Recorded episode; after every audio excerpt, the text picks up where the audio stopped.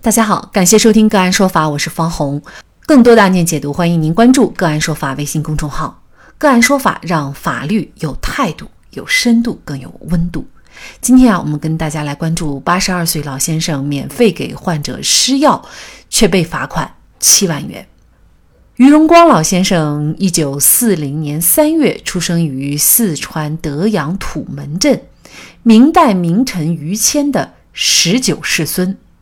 出生不久，父母离世，母亲改嫁，他受爷爷的言传身教，学习余家历代治病救人积累的余氏中医诊疗术，遵循读书不做官，不做贪官，治病不行医，不能收钱的祖训。据介绍，于氏中医诊疗术是于氏祖先代代单传下来的家族中医药技术，采用口传心授秘方秘术，并实时根据患者的病情辨证施治，对秘方主方加减，遵循与同时代的人文地域、生活环境、情志等水乳交融、阴阳和合、和谐统一，达到卓越的功效。于荣光七岁跟随爷爷学中医，从那时起便开始赠药生涯。他牢记祖训，坚持赠药七十五年。他年轻的时候做生意的积累，加上二零零零年退休后的退休金，大部分都花在了赠药上。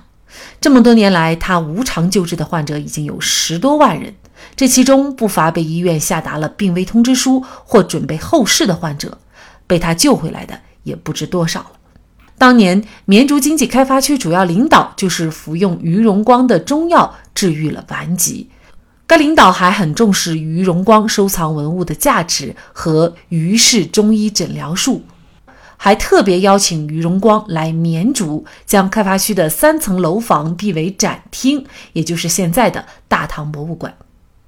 二零二一年十一月一号，绵竹市卫健委行政执法人员对大唐博物馆现场进行检查，确认于荣光未取得医师资格证及医师执业证，属于非法行医。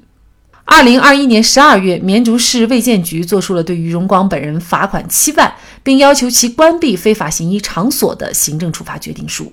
面对一群穿着制服的卫健委工作人员和公安执法人员，老先生用四川话说道：“我治的。”只是医院治不了的和没有钱治的，你说哪个错了？你要罚我七万块钱，那你把我的衣服裤子都拿走好了，我没钱。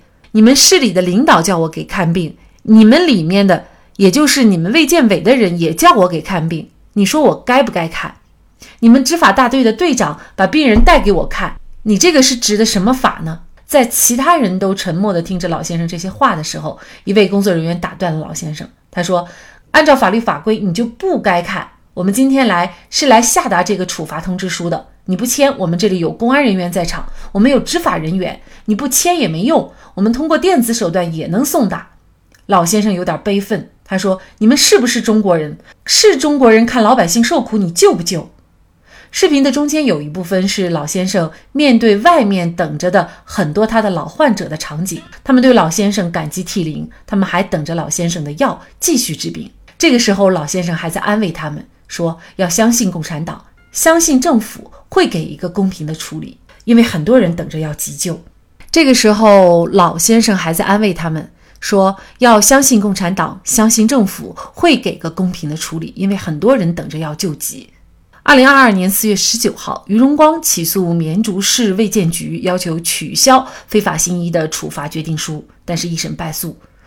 五月二十三号，于荣光不服一审判决，提出上诉。获知此消息，八十九岁的华东政法大学退休教授唐荣志震惊了。他提笔撰写了一篇对于荣光诉绵竹市卫生健康局行政诉讼案庭审的评论意见。意见当中提出，于荣光四十多年免费赠药助人延寿救命的行为，在法律上是民事赠与行为。他免费赠药助人延寿救命是人类的善举，公民的慈善行为属于公民受宪法法律保护的合法权利。市卫健委援引的执业医师法规范的行医行为，也是以医为业者，且以医为生，行医是一定要收取费用的。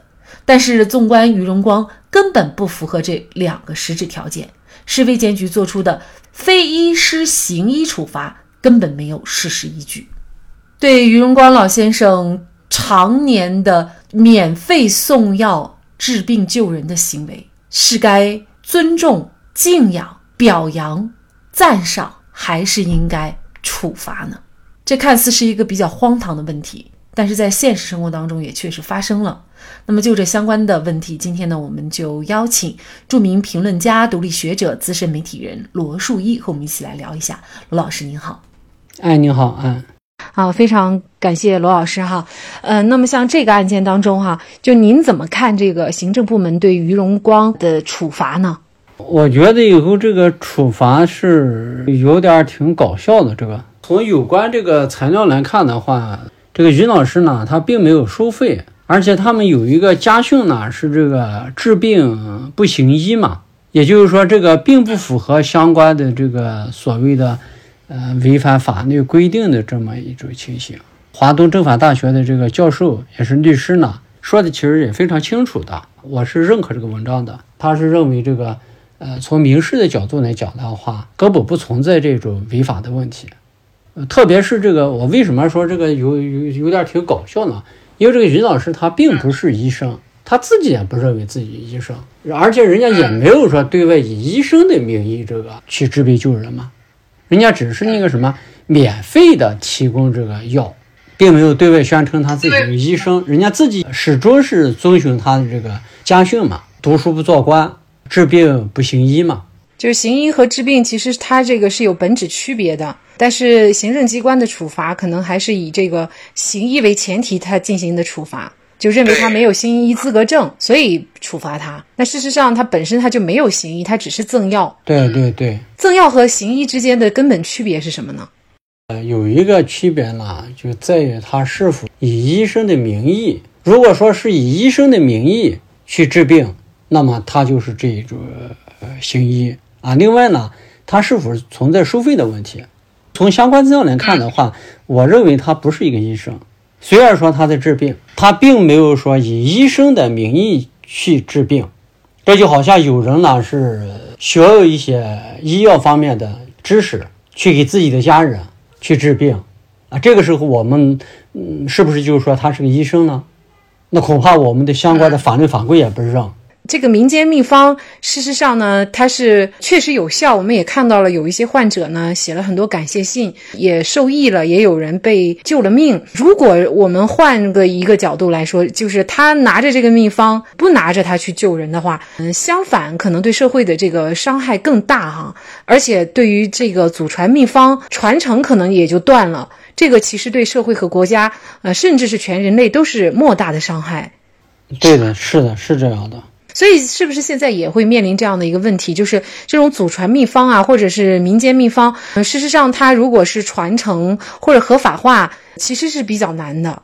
立足我们的现实呢，确实有些难。有没有办法去解决呢？其实也是有办法的，但是这个又要从根本上来解决的话，确实是伤筋动骨。比如说《中医药管理法》，我们可能要重新去制定。请注意，是叫重新制定，因为就是说这个中医药法呢，在很大程度上来讲的话，它还是按照西医的这种思维呢来制定的，在很大程度上，它并不符合这一种呃中医文化特有的这一种呃理论指导思想，不符合它特有的这一些理论体系，它还其实是一个西化的一个产物。我们应该是立足中医它本身的特点，立足它本身的这种理论基础，它本身的这种性质来制定。但目前的这个中医药法呢，非常遗憾，它并没有完全遵循这个应有的一些这个基础吧。比如说呢，您可以举个例子吗？您比如说这个确有专长的这个考试，有关材料显示呢，于老师他也呃曾经去参加过，但是他并没有那个考过。但是我估计呢，也是迫于无奈，可能也是担心有一天所谓的非法行医这个大棒子呢打过了。在现实生活里面呢，有很多非常优秀的这个医者，其实都面临这个问题。嗯，于老师呢，就在现有的话语体系下，他不算是个医者，他只是在治病救人，并且是遵循他的祖训，治病救人不行医。呃，话说回来，你想去行医的话。在现有的这种环境下，你没有那个资格去行，或者说人家不让你行。如果你行的话，十有八九就是这个非法行医。但是呢，就是这个很有意思啊。我们看到呢，就是说在那个于老师所在的那个城市，就是四川绵竹市里面的领导，也有卫健委的领导，有相关领导呢，他们也去找这个于老师治病，病呢都治好。就例如说这个这个新冠肺炎疫情期间呢，我们有一款那个什么非常知名的这个中药，或者说中药方剂吧，就是清肺排毒汤。它呢就是一个没有这个所谓的这个行医资格的这么一位老师提供的，郭有文先生。当然，很多人还到现在也不知道，误以为呢这个清肺排毒汤呢是我说大教授、大专家有行医资格证的这样的人物呢提供的，其实不是，他是一个呃权且称为民间中医的一位先生郭有文先生提供的。很显然。郭有文先生提供的清肺清肺排毒汤呢，就有很多的新冠患者。当然，这是在特殊时期出现的一个特殊情况，而且是得到国家中医药管理局以及相关领导的力挺的这么一位民间中医。否则的话，像郭有文先生这样的真正意义上的大医，都有可能会面临这个什么所谓的非法行医的这么一种挺悲哀的这种。惨剧吧，这个行医是要必须有这个行医资格证，也是中医药法明确规定的是吗？对，成为一个就是法律所认可的这种医生，那么你就一定要有这种资格证。但是从这几个您刚才举的这个案例，包括本案当中于荣光老师的这个案例来看，这个规定其实对于中医的发展，或者是对于救死扶伤来说，不见得是一件好事儿，是吗？应该是。当然，话又说回来，如果说没有任何的这个管理，可能也会出更多的问题。但是呢，这个怎么去管理，这是一个非常值得我们深思的问题。其实这个问题呢，也不是那么难解决的。如果说我们的法律按照中医文化的特质来制定，那么很多问题都有解决。例如说，就我们甚至连郭郭有文先生这样非常了不起的。真正意义上，民间中医、民间大医呢，都先有媒体报道。时至今日呢，都很少有人知道清肺排毒汤的这个秘方人吧？这其实是个文字游戏啊。其实那个处方就是他开的。说那个方子其实不是秘方，历史上呢其实就已经有，就重新呢组方，按照这个新冠肺炎的这个特点，对这个。历史上已有的这个方剂呢，做一些加减，形成的一个新的配方。按现在法律规定来讲的话，是郭有文先生是没有处方权，但是那个方儿确实是他出的，就是这个方儿呢是他拟出来，能不能用呢？是由专家们啊，国家中医药管理局相关部门在组织有处方权的人来论证你的这个方儿可行不可行。所以说，从法律的角度来讲。郭有文先生这个实质意义上的处方人，你就不能叫医生。但是他的方子还被广泛应用。对，这种行为是按照法律来说是合法的吗？这个就打个擦边球吧，一个变通嘛。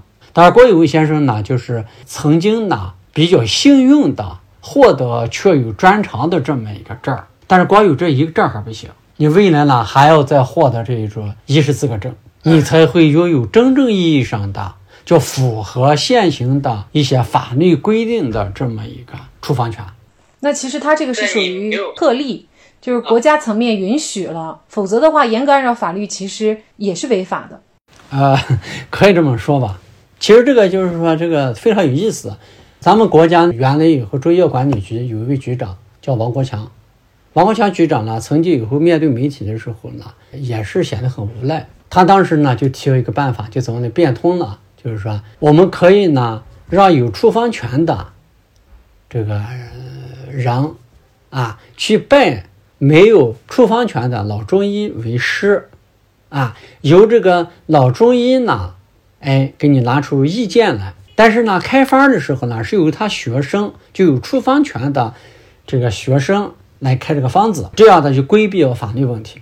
这个是肯定是有一些矛盾的。啊。你说要解决这个问题有没有办法呢？就是前面谈到，如果说我们出台新的这个中医药法啊，比如说我们在新的这个中医药法里面可以有这样的一条规定，怎么样来获得相关的这个资格证啊？比如说找十个人儿啊，这十个人儿呢都是患者，张三可以给他们进行治疗。啊，当然我们会有专家啊来把关吧。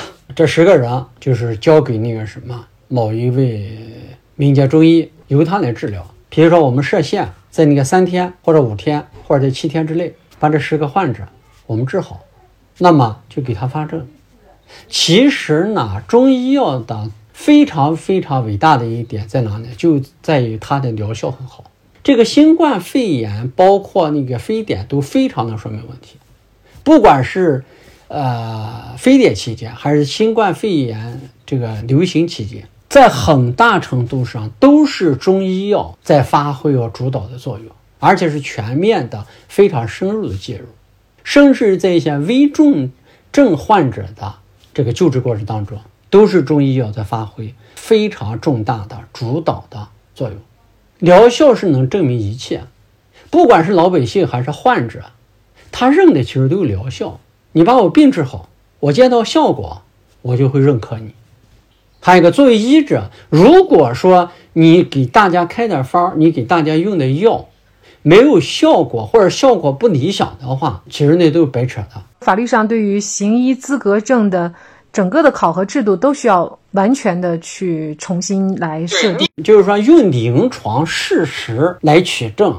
要比你知识性的东西，因为我们的考核有很多大量的是西化的东西。目前的这个考核，主要还是针对于笔试，就是实践到底是怎么样，不知道。这个理论需要不需要？理论也需要，而且理论也是挺重要的。但是呢，更主要的在于它的临床的效果。如果说你笔试再好，但治不了病，没用。不能因为说是他会考试。他所谓的理论知识比较丰富，就发这儿。现在呢，我们就是这样，只要他那个所谓的理论基础扎实，会考试，就其实是很大程度上就考试机器，那么你就可以有证儿。不管你那个治病效果怎么样，其实这也都很没意思。这个是是反过来啊，我们要的是应该是对患者而言的话，应该是要的是效果。就像那个什么于老师，于老师呢，就是说他不是医者。但是客观上，他在干着医者该干的事儿，他的效果非常好啊。据那个网上相关资料显示呢，这个于老师这么多年已经是治疗这个十多万人啊，甚至可能更多啊。这可以说于老师就是一个活菩萨，对啊，免费的。如果按照您说的这个方法来颁发医师资格证的话，那么无论是于荣光还是葛有文老先生，其实他们。都是合格的中医，甚至是大医了啊！对啊，就是我们的国家、我们的民族、整个人类，其实需要的就是这样的真正意义上的中医大医。这个法律如果要重新修改，可能推动起来也是比较困难的一件事情。对，这个就是说是也不容易啊，因为人们的这种观念呢，起了一个很大的障碍。就是说，西医认为是这样的，那么社会民众普遍认为说，哦，这就是医学符合的。如果说不符合西医的观点，认为这是不科学的，认为这就是谣言，甚至于说惑众，甚至于说是违法，其实这都不对的。你不要把他西医的这种观点、西医的说法呢，跟这种真理呢，给它等同起来。像于荣光老先生用的这个民间秘方、祖传秘方的话，那么法律有没有单独的规定？就是哪怕你不是行医，但是你这个民间秘秘方，你总要有一个传承和保护吧？我觉得要从根本上来解决问题的话，还是需要那个在那个发证的问题上了，让大家拥有一个合法的身份。如果说这个问题解决不了的话，其他的一些补充性质的都起不了大的作用。但是您说的这个，我相信啊，很多病人其实都是这样，就是不管你是谁，你给我治好病，我才认可你哈。一样的，这民间秘方你怎么使用，在使用过程当中如何加减，其实这都需要传承人来进行相应的把握这个度哈。所以您说到的根本问题还是行医资格证的问题。那现在既然这些案例当中也暴露出来法律的滞后，或者说呢这种不合乎常理、不合乎人情、也不合乎治病救人、也不。合乎中医药的发展，那么在这种情况下，那么在这种情况下，如果想重新制定这个，可能就是要看立法者，立法者的是哪些人，他们的观点又是什么？如果是刚才您说的，如果大部分的立法者的观点是西医的这个观点的话，可能这个法律就没有办法进行修改了，是吗？就像这个张伯礼院士呢，曾经讲过的，说在那个武汉那个疫情之前了，他不相信有这种利益集团。在操控着很多事情，但是经历了武汉疫情以后呢，张伯礼院士呢就感慨万千。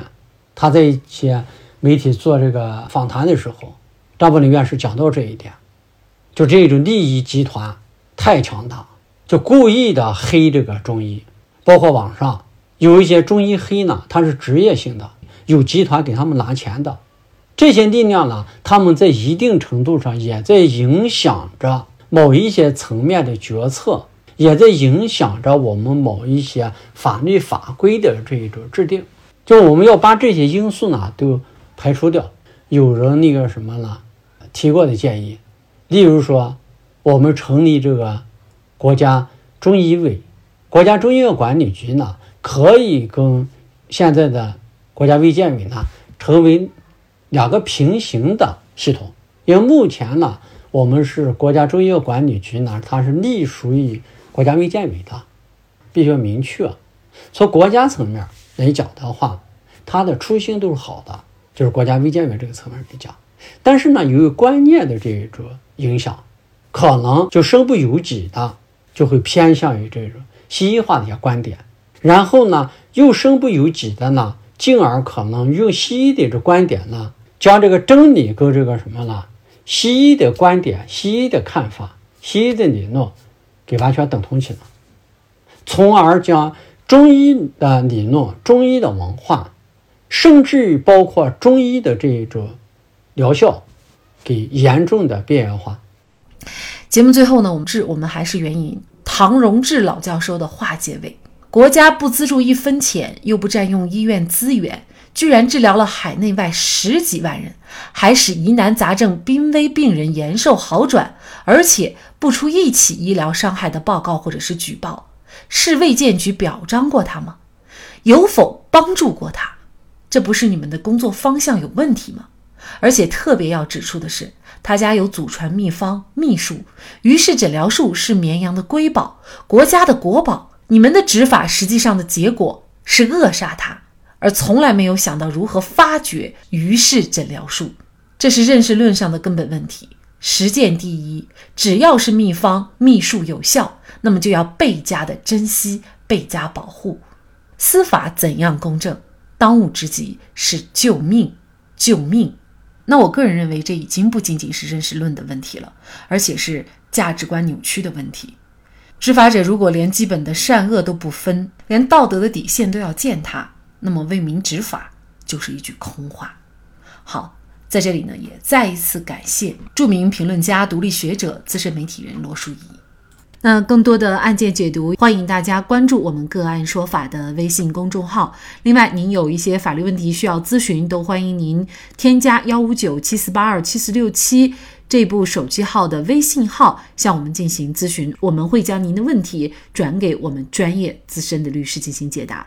好，感谢您的收听，我们下期节目再见。